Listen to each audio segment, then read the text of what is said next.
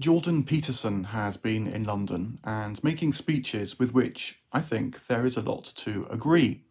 The heart of his message is a link between faith and responsibility, as he puts it.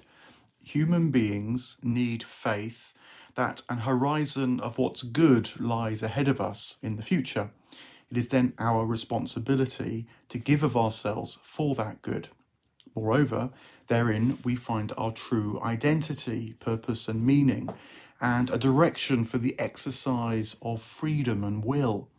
The widespread lack of that sense in the modern world contributes greatly to the feeling that identity is vulnerable, for the reason that we human beings need a sense of ourselves that exceeds us, that draws us to the good, to the future.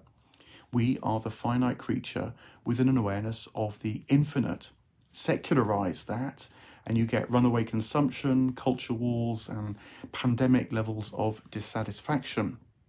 It's a powerful vision, combining faith, responsibility, will, identity, meaning, and sacrifice. And it resonates. Which parent who has sacrificed much for their child regrets it when they see their offspring flourish and grow? Moreover, Peterson continues that domestic sacrifice and suffering can become a virtuous spiral that reaches out from the domestic to the social, the civic, the societal, and to the civilizational level.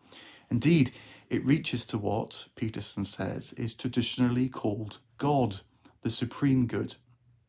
Meaning, then, is found where known to be in relation to the whole, not as an isolated, atomized pursuit. Now, I myself am half inspired by Peterson. His charisma and evident passion are hard to resist, or rather are inclined to provoke responses of heartfelt embrace on the one hand, or on the other, heartfelt rejection. The performance of his thoughts, when he's on form, tends to do that. It divides. So as I mused on what he said, I tried to pay attention to my own sense of discomfort as well as enthusiasm. And I think it leads to a critique in the spirit of dialogue that goes something like this. The trouble with Peterson is that he is almost Christian, but not quite.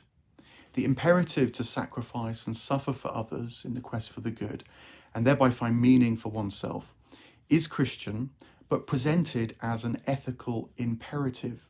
It translates into a highly moral pattern for the individual and society, which is of course not of itself bad, only it is not enough.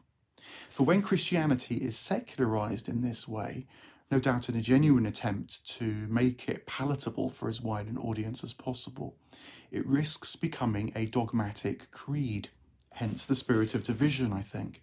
Christianity itself can generate an ethical response, of course, but of itself it is pre-ethical and actually personal. It is about a response to a call experienced as from God to humanity. I am in you and you are in me, mutual in love, divine, said William Blake.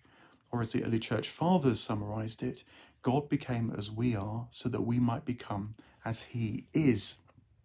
To put it another way, the fire at the heart of Christianity is not a fire of responsibility, but of love.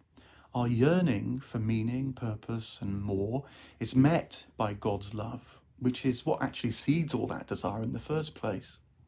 You might add that the core energy is not from the human will, but is received after human judgment, our judgment of what's good, and so our opening to its energy and demands.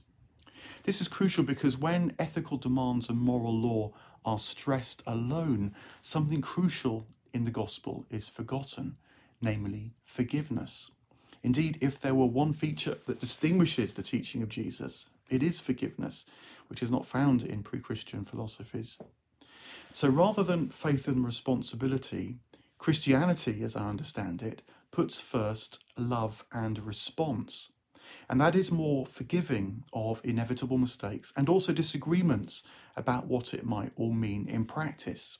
There will be disagreements, of course, but at least in principle, there is also a higher vision of God's love for us, which offers a unity that can make space for differences because everybody stands before that love regardless of how they choose to respond. Love and response also relativizes the importance of any social and political response.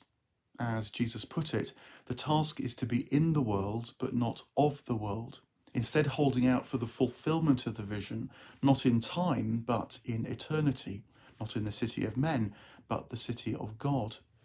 This eschatology is crucial because without that transcendent horizon firmly in view, Christianity risks stoking social and political dispute and conflict, as testified by its bloody history. I'm sure Peterson is fully aware of the history of wars of religion in Europe. They start when people try to turn Christianity into a manifesto or rallying cry for political action. Don't confuse rendering to Caesar and rendering to God. Heaven is not a place on earth, you might say, though it contains plenty of glimpses of heaven, which is why death and dying are also central to the Christian vision. Divine love works by the power of allure, not coercion. It is willing to die, not so as to cajole, but so as to reveal powers higher than human powers alone. Again, Christian history has not lived up to this, but that only stands as testament to how religion is routinely and so easily hid in war. A related issue is the theme of hierarchies, which feature in Peterson's thoughts too. I think I'm right in saying that he's inclined to see them as a kind of bottom-up or emergent feature of faith and responsibility, a virtuous spiral that moves from the domestic to the civic, to the civilizational. The trouble with bottom-up emergent hierarchies is that they're very inclined to lead to elites, those who are higher up, more right or advanced, placing themselves over others. You see this risk in emergent forms of integral psychology and cosmology too.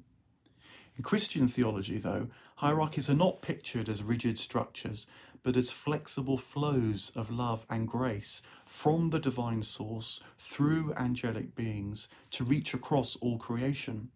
As Dante sees, they spin and swirl as they convey and connect. There is order, but it is the order of beauty and truth, shaped by a concern for the particular and personal, not fixed laws shaped by a concern for the abstract or general. When they're taken as that, they're inclined to oppress rather than protect the freedom to respond to God's love and receive grace. This will make some feel nervous, as if Christian liberty to respond to God's love is really a sanctioning of libertarianism, which again it can become, particularly in a secular world shaped by Christian ideas after the metaphysics has gone. So alongside the insistence on God's call, it's also worth emphasising that divine love is not a feeling. It is this power of allure, the ultimately irresistible call of what's good, beautiful and true, which is why, in the tradition, what's bad and evil is at base a forgetting and perversion of the desire for the good. The passion of response, then, exists without knowledge of what it is responding to, and that is often disastrous. So, all in all, there is much to consider in Peterson's latest passionate suggestions. I think he's right to present a vision of the human good coming from the future, thereby calling us and shaping a meaningful life now. The human self needs a sense of itself that exceeds an otherwise atomized, lonely individualism. However, he's also clarified for me why the full Christian vision matters, and the inclination to secularize is risky. Distortions inevitably appear. Love and response is reduced to faith and responsibility. Judgment is replaced by an exertion of the will. Forgiveness is sidelined, and grace becomes the assertion of moral order. It's often said that Peterson is on a journey. I hope he continues along the Christian path.